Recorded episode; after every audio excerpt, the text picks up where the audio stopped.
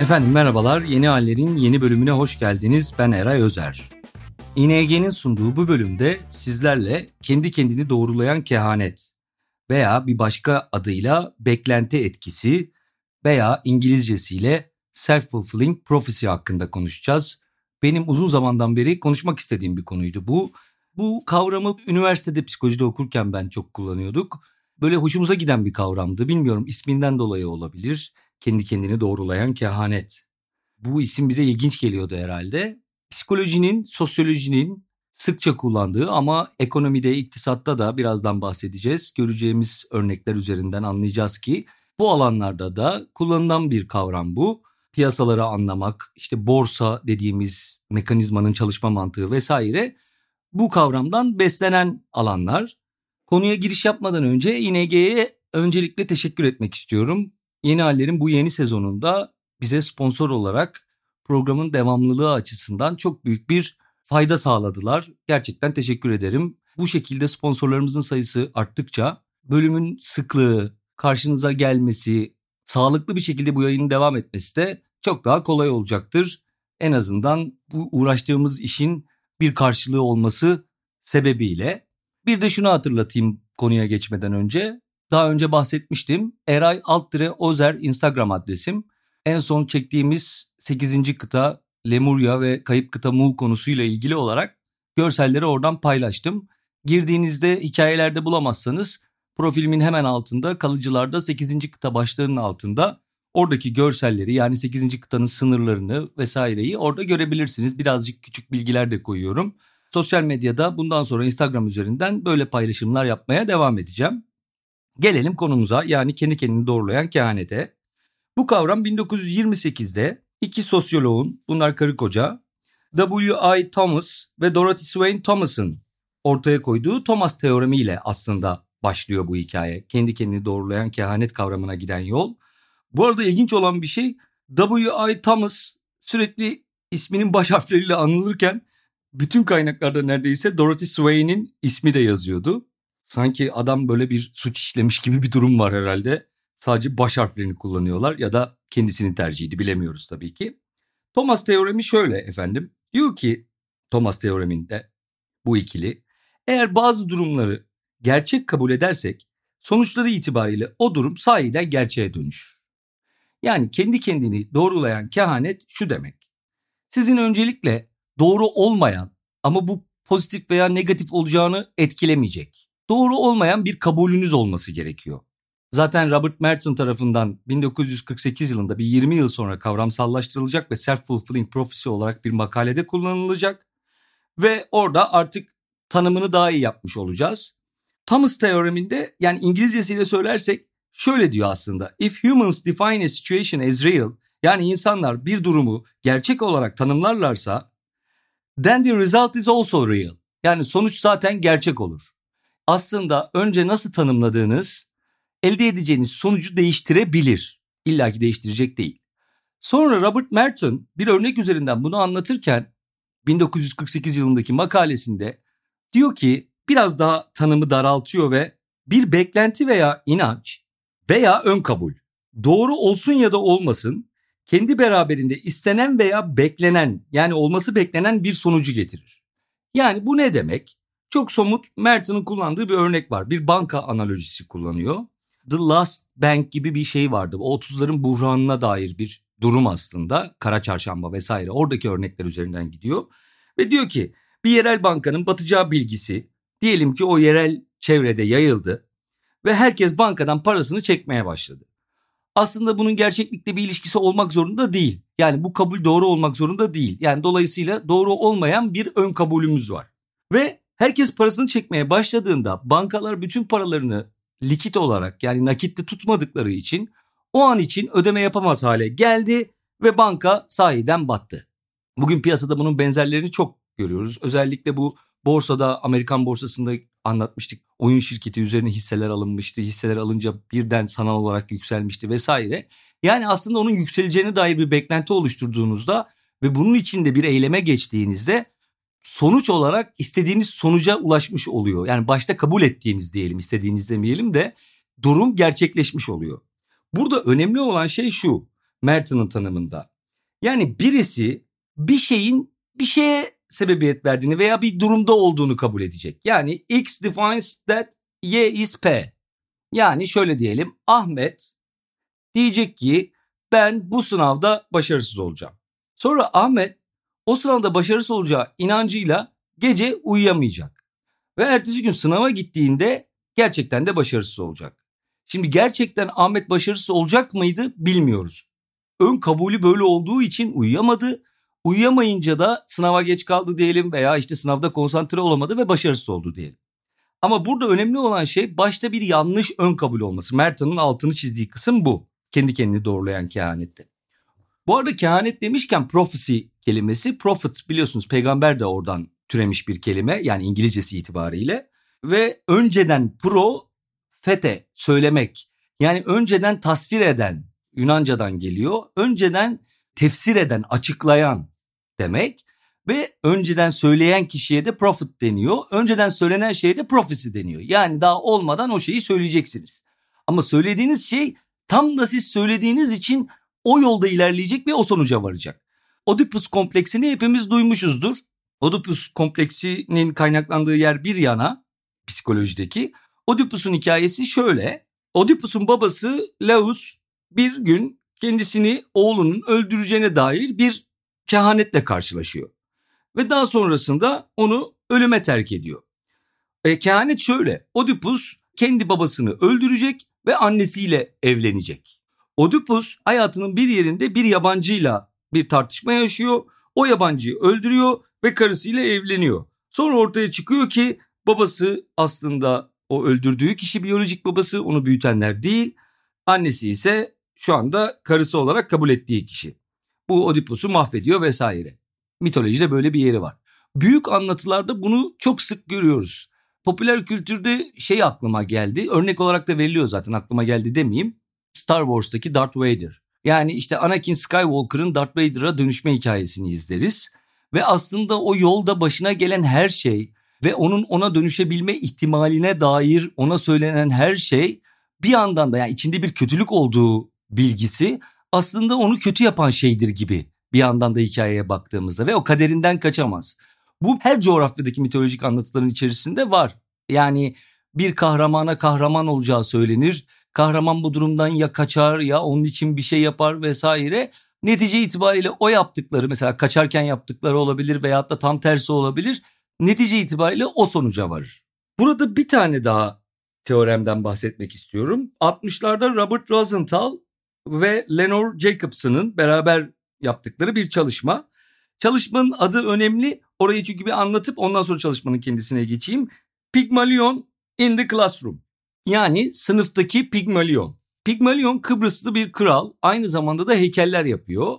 Ve Pygmalion bir gün kendisi için ideal olduğunu düşündüğü bir heykel yapıyor. Bir kadın heykeli. Ve o heykele aşık oluyor.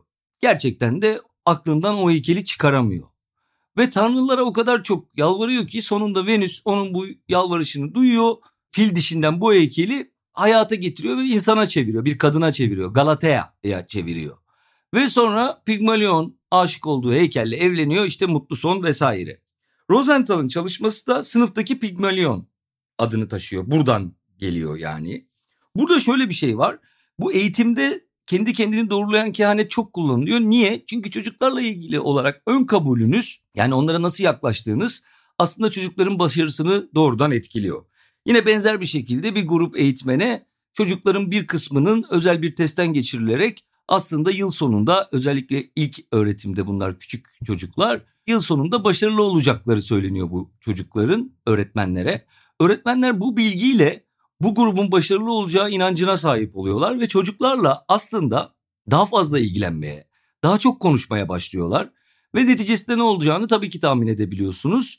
Pozitif bir durum olarak bu çocuklar sahiden de yıl sonunda diğerlerine göre yani aslında tesadüfen seçilmiş olmalarına, diğerlerinden aralarında istatistiksel olarak hiçbir fark olmamasına rağmen daha başarılı hale geliyorlar. Buna da işte Rosenthal etkisi deniyor. Tabii burada şöyle bir çarpıcı bir durum var ne yazık ki diyeyim. Bu tür yani başta ne demiştik yanlış bir ön kabul. Öğretmenler de aslında doğru olmayan bir bilgiyle hareket ettiler. Ama bu pozitif bir sonuç doğurdu. Tabii şöyle bir şey oluyor. Eğitimde özellikle tam tersi de geçerli ve üstelik daha etkili. Yani öğretmenler eğer çocukların bir biçimde başarılı olamayacağına inanıyorlarsa çocukların başarısız olma ihtimali daha da fazla. Çünkü kötü olanın daha yoğun bir etkisi var. İyi olan daha az geçiyor, kötü olansa daha fazla geçiyor. Bunu hayatımızdan anlayabiliriz. Çünkü kötü daha derin bir iz bırakır.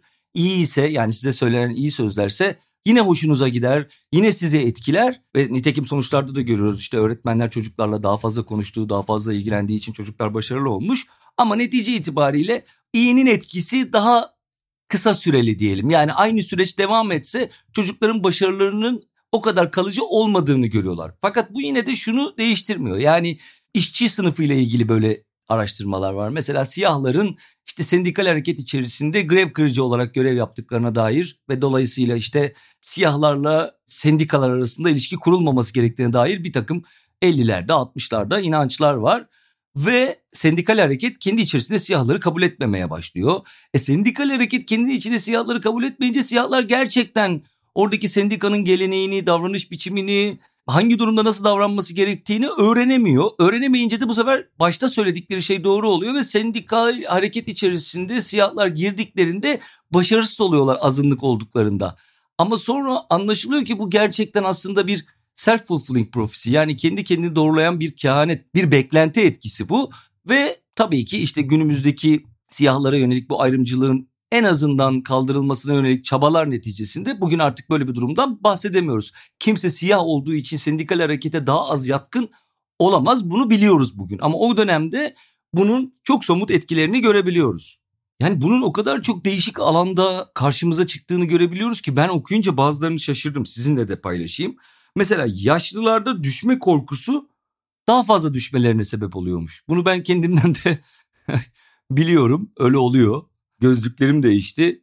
Yeni gözlüklerin alt tarafı okuma gözlüğü, üst tarafı normal gözlük. Dolayısıyla merdivenden inerken bir de gözlerin aşağıya doğru kayıyor ki normalde kaymaz. Yani kimse merdivenden inerken özel olarak önüne bakmaz ama ben gözlüğümün değiştiğini bildiğim için ziyadesiyle önüme bakmak istediğim için ve önüme baktığımda da baktığım yer artık daha yakın geldiği için gözlüğün alt tarafı yakın gözlüğü olduğu için 2-3 gün merdiven inerken zorlandım hala bazen zorlanıyorum. O yüzden anlayabiliyorum yani buradaki bu yaşlıların içinde bulunduğu durumu. Japon ve Çin asıllı Amerikalılarda 4 uğursuz bir sayı olarak kabul ediliyor. Muş daha doğrusu. Ve böyle olduğu için de ayın 4'ünde Japon ve Çin asıllı Amerikalıların kalp krizi riskinin arttığını ortaya çıkartmışlar. Yani o kadar etkili aslında sizin hayatta neye inandığınız, nasıl inandığınız. Bunun kişisel gelişim kısmı var. Bunu yine Patreon'a çekeceğim bölümde birazcık daha detaylı konuşalım istiyorum. Bu kişisel gelişim meselesini önemsiyorum. Ben şu açıdan kişisel gelişim genellikle böyle nasıl desem kimseyi incitmeden ya bu konuda böyle okuduğu meseleyi çok anlamamış ve çok böyle kalıplarla genel geçer bir takım laflar üzerinden konuşulan bir şey. Halbuki aslında öyle olmak zorunda değil. Yani bir kişisel gelişimci değilim. Oturup da kişisel gelişim kitapları almıyorum ama mesela şunu bilmek beni düşündürüyor ve kendimle ilgili de düşündürüyor. Örneğin kendimle ilgili kurduğum negatif bir fikrin neyi yapıp neyi yapamayacağımla ilgili aslında gideceğim yolun gidiş şeklini değiştirdiğini ve dolayısıyla o değişimden dolayı da yolun sonunda aslında kötü bir sonuç elde edersem baştaki beklentimin daha doğrusu fikrimin yanlış fikrimin buna etkili olduğunu farkına varmanın iyi bir şey olduğunu düşünüyorum. Yani bunun farkına vardığınızda aslında birazcık olgularla hareket etmeye başlıyorsunuz. Yapılması gereken burada birazcık o. Yani kendi kendini doğrulayan kehanetin o negatif tarafına düşmemek için birazcık insanın bir şeyi yaparken yani şu anda benim bir şeyi başaramayacağıma dair elimde bir veri yok. Niye bunu başaramayacağımı düşünüyorum diye bakması lazım. Dolayısıyla kişisel gelişimin bu kısmını böyle algıladığınızda aslında fonksiyonel bir yanı var. Yani bu bilginin insanı rahatlatan bir yanı var. O açıdan söylüyorum. Biz genellikle daha böyle basma kalıp laflarla, daha açıklanmamış laflarla kişisel gelişim konuştuğumuz için orada şey oluyor. Böyle hani ezbere kendini iyi hisset. Evet ama niye? Ya kendini iyi hisset diye bir şey yok. Kötü hissedebilirsin. Bu da bir takım somut verilere dayanıyor olabilir. Kaldı ki içinde bulunduğumuz hayat içerisinde insanın kendini iyi hissetmemesi için çok sayıda sebep var. Sabah mutsuz uyanması için. Ama ve lakin en azından o mutsuzluğun yolun kendisini etkileyeceğini ve dolayısıyla sonucu etkileyeceğini bildiğinizde biraz daha kendinizi toparlama gücü bulabilirsiniz. Bütün söylemek istediğim bu. Yine ikili ilişkilerde de çok önemli bu kendi kendini doğrulayan kehanet kavramı. Karşı tarafla ilgili oluşturduğunuz beklenti aslında aranızdaki ilişkinin biçimini belirliyor. Ve o beklentiyi başta tanımladığınızda yani karşı tarafı tanımak yerine onu tanımaya fırsat vermek yerine birebir de o kişiyi kafanızda bir yere bir stereotipin içine oturttuğunuzda aslında o kişiyle kafanızdaki imaj üzerinden bir ilişki kuruyorsunuz. Diyelim ki ne bileyim ben çok ünlü bir sevgiliniz var. Belki o öyle yaşamak istemiyor ama kafanızda onun çok ünlü olduğu, dolayısıyla sizin onunla beraberken işte neyse tanınmış bir kişi olduğunu düşünelim. Şu anda aklıma geldi. Bir şekilde davranmanız gerektiği duygusu size geçiyor ve o aslında karşı tarafın da istemediği bir şey. Bu şeyde olur. İnsanı geren toplantılar, iş toplantıları ya da kokteyl gibi ortamlar vardı. İşte bir takım böyle size göre daha farklı olduğunu düşündüğünüz, sizden daha güçlü tırnak içinde, iyi bir takım insanların olduğu, entelektüel insanların olduğunu düşündüğünüz ortamlara girersiniz. Ve orada böyle eliniz ayağınıza karışır. Aslında eliniz ayağınıza karıştığı için rahat ilişki kuramazsınız. Halbuki bir şey bilmediğinizi söyleseniz belki karşınızdaki de insan sonuçta ve o ilişki başka bir yerden kurulacak ve daha sağlıklı bir yere doğru ilerleyecek. Buna dikkat etmek lazım. Bir de uluslararası ilişkilerde de karşımıza çıkıyor. Buna hatta Tukididis tuzağı diyorlar. Tukididis bir tarihçi ve general yani general ama aynı zamanda politik ağırlıklı böyle bir tarih yazan Atinalı bir asker aslında. Ve orada Spartak'la Atina arasındaki Peloponnes Savaşı'nı yazarken orada şunu söylüyor. Atina'nın yükselişi ve daha doğrusu Atina'nın yükselişte olduğuna dair inancın Sparta'nın içerisinde yayılması savaşı kaçınılmaz hale getirdi. Kaçınılmaz kıldı diyor. Bugün mesela dünyanın süper güçleri arasında da böyle bir dengeden söz edebiliriz. Amerika mesela Çin'in bir süper güç olarak devreye girdiğini düşünüyor, inanıyor belli ki. Ona göre bir takım önlemler alıyor. Tam da o önlemleri aldığı için o iki süper güç arasındaki ilişkiler daha da gerilimli bir hale geliyor ve biz giderek daha tedirgin olduğumuz bir dünyaya uyanıyoruz. Aslında durumun böyle olmadığını düşünse belki ülkeler daha doğrusu buna önlem almanın karşı tarafı beslediğini dolayısıyla karşı tarafta da bir hazırlık yarattığını ve bunun da bir çatışmaya doğru gittiğine inansalar başka bir uluslararası ilişkiler düzleminden söz edebileceğiz ama uluslar söz konusu olduğunda da malzeme insan olduğu için ne yazık ki bunun ötesine geçemiyoruz. Aslında bu hikayenin başında bir at hikayesi var. Akıllı Hans diye bir at. Yani orada bir kendi kendini doğrulayan kehanet durumu var. Bu at Mr. Von Osten diye bir eğiticisi var ve bu ata sorular soruluyor. Bir takım basit matematik problemleri, okumalı falan bir takım harf seçmeli, şekiller, şemaller neyse. Bu at da ön toynağıyla gidiyor ve doğru cevaba dokunuyor. Daha sonra onun bu durumunu Funks isimli bir psikolog inceliyor ve ortaya şu çıkıyor. Aslında at hangi cevabın doğru olduğunu cevapları bildiği ve çok zeki olduğu için değil, karşı tarafta onu izleyenlerden aldığı ipucuyla bulabiliyor. Ne zaman toynağın doğru cevaba yaklaştırsa o sırada toynağına bakmakta olan insanlar kafalarını kaldırıp atın gözlerine doğru bakıyorlar. Ve at da kendisine bakıldığında doğru cevaba yaklaştığını öğrenecek şekilde eğitilmiş ve diyor ki galiba doğru yere geldim diyor ve o cevabın üzerine toynağını koyuyor. Yani aslında biz kendi olmasını istediğimiz sonuçlar içinde Pigmalion etkisi dedikleri şey birazcık öyle bir davranış değişikliğine gidiyoruz. Ve o davranış değişikliği karşı tarafta da bir davranış değişikliğine yol açıyor. Ve sonuçta gerçekten de bizim tahayyül ettiğimiz gibi bir sonuç ortaya çıkıyor netice itibariyle. Örneklerle kurduk. Arada gerçi birazcık kavramın kendisinden de bahsettik ama örnekler daha iyi anlatıyor diye düşünüyorum. Bir de Roger Bannister'ın bir hikayesi var. Roger Bannister bir atlet, bir koşucu ve 1 mili 4 dakikanın altında koşma gibi bir hayali var. Yıllardan da işte 50'lerin başları. Ve o zaman için böyle bir sürede koşmanın 1 mili yani yaklaşık olarak 1.6 kilometreyi 4 dakikanın altında bir sürede koşmanın mümkün olmadığına dair bir basında, spor kamuoyunda herhalde bir inanç var. Yani imkansız diyorlar. Hatta bunun imkansız olduğunu söyleyen bilim insanları bile varmış o dönemde. Fakat Bannister buna inanıyor. Bir kere kendi kendini doğrulayan kehanetini gerçekleştirecek. Yani kendisi ben bunu yapacağım diyor ve onun peşine düşüyor. Fakat enteresan olan şey 6 Mayıs 1954'te bu rekoru kırması bir anda bir enteresan bravo inat etmiş ben bu rekoru kıracağım demiş. ve becermiş. Fakat sonra şöyle bir şey oluyor. Rekoru sadece 46 gün sürüyor. Rekorun kendisinde olması. 46 gün sonra bir başkası 4 dakikanın altında koşuyor. Çünkü orada aslında şeyi anlıyorsun. Yani insanların başta kendilerini hapsettikleri bir yer var. Bu yapılamaz fikri. Yani yanlış bir fikir, yanlış bir düşünce bu. Ve fakat yapılamayacağına dair olan inanç davranışı öyle bir değiştiriyor ki bunu da nereden anlıyoruz? Yapıldıktan hemen sonra nasıl tekrar ediliyor bu başarı? Demek ki mümkünmüşü gördüğünüz anda aslında başarabiliyorsunuz. Yapılabiliyormuşu gördüğünüz anda bunun peşine düşebiliyorsunuz. Ama kimse peşine düşmemiş çünkü bilim insanları bile bir mil 4 dakikanın altında koşulamaz diyor.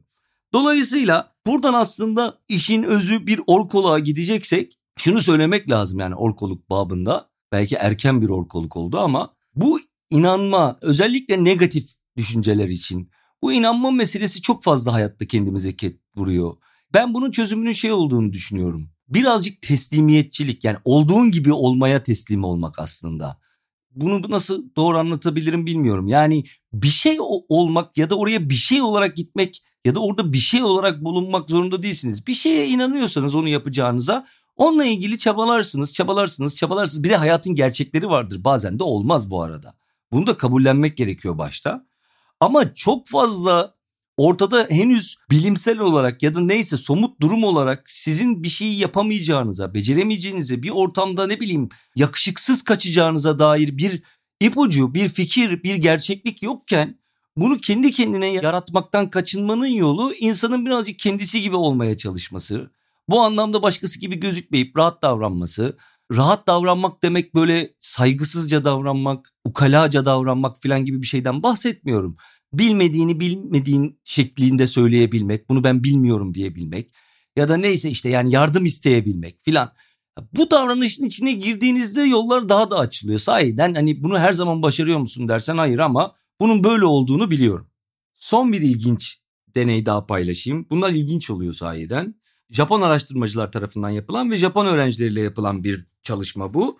13 tane öğrenciye kollarına bir sarmaşık değdiriliyor ve bu sarmaşığın zehirli bir sarmaşık olduğu söyleniyor. Aslında sarmaşık tahmin edebileceğiniz gibi zehirli bir sarmaşık değil. Ve şaşırtıcı olmayan bir şekilde 13 tanesinin 13'ü de alerjik reaksiyon veriyorlar. Gerçekten fiziksel olarak kollarının kızardığını, kaşındığını, kabardığını söylüyorlar. Bazılarınınki gerçekten kızarıyor, kabarıyor, kaşınıyor vesaire. Ama aslında ortada bir zehirli sarmaşık yok. Sonra deneyin tersini yapıyorlar ve zehirli bir sarmaşığı kollarına değdirip başka bir grupla ve bunun zehirli olmadığını söylüyorlar. Orada da şunu görüyorlar. Zehirli değdiğinde iki tanesi gerçekten alerjik reaksiyon veriyor ama 11 tanesi vermiyor. Buradan da anlıyoruz ki yani neye inandığınız bizzat buna biofeedback deniyor. Yani biyolojinizi, vücudunuzun verdiği tepkiyi bile değiştirebiliyor inandığınız şey. Buradan konuyu emekliliğe getirmek istiyorum. Emeklilik bir sürü insan için korkutucu bir yanı var. Bunu bölümün sponsoru ING'nin bir mesajıyla bitireceğim için böyle anlatmak istiyorum. Emekliliğe dair de kendi kendini doğrulayan kehanetin bir takım etkileri olduğunu biliyoruz. Emekli olduktan sonra bazı insanların hayata dair neşelerini, mutluluklarını kaybettiklerini görebiliyorum. Ben çevremde de gözlemliyorum. Aslında böyle olmak zorunda değil. Hayat böyle akmak zorunda değil. Üretkenlik durmak zorunda değil üretmeyi sadece bildiğimiz anlamda sigortalı bir şekilde bir işte çalışmak olarak algılamamak lazım. Bazen kitap okuduğunuzda üretiyorsunuzdur aslında. Bazen bir şey karalarsınız yine bu bir üretimdir. Bazen bir film izlersiniz o sizin için zihninizde başka bir yere doğru bir alan açar. Bu da bir üretimdir. Dolayısıyla insanların aslında kendi emekliliklerine dair beklentileri de bu üretim sürecinden kopma gibi olduğunda aslında birazcık gerçekten insanı o süreçten koparıyor. Yani kendi kendini doğrulayan bir kehanet devreye giriyor. O yüzden hayatın o kısmına güzel bir dinlenme aracı ama aynı zamanda da işte insanın sevdiği yapmakta hayattan zevk aldığı şeylerin peşine gitme zamanı olarak bakmak o dönemin de kalitesini yükseltecektir. Konuyu da buraya getirdikten sonra ING'nin emeklilerle ilgili mesajını okumak istiyorum. Tekrardan yeni sezonun ilk sponsoru oldukları için kendilerine teşekkür ediyorum. Efendim şöyle ING'nin size mesajı. Siz de emekli maaşınızı ING'ye taşıyarak maaş tutarınıza göre ek koşulsuz 8500 liraya varan nakit promosyon kazanabiliyor musunuz? Ayrıca otomatik fatura talimatınıza 4000 liraya varan ek nakit promosyondan yararlanabiliyor ve böylelikle toplamda 12.500 liraya varan nakit promosyon kazanmanız mümkün hale geliyor. Yeni emekliler ve EYT ile emekli olanlar da bu promosyondan yararlanabiliyorlarmış. Ayrıca bunu yapmak için E-Devlet kapısı üzerinden İNG şubelerine giderek veya cebimdeki danışmanla görüntülü görüşerek kolayca maaşınızı taşımanız mümkünmüş. Bir sonraki bölümde görüşmek üzere. Kalın sağlıcakla.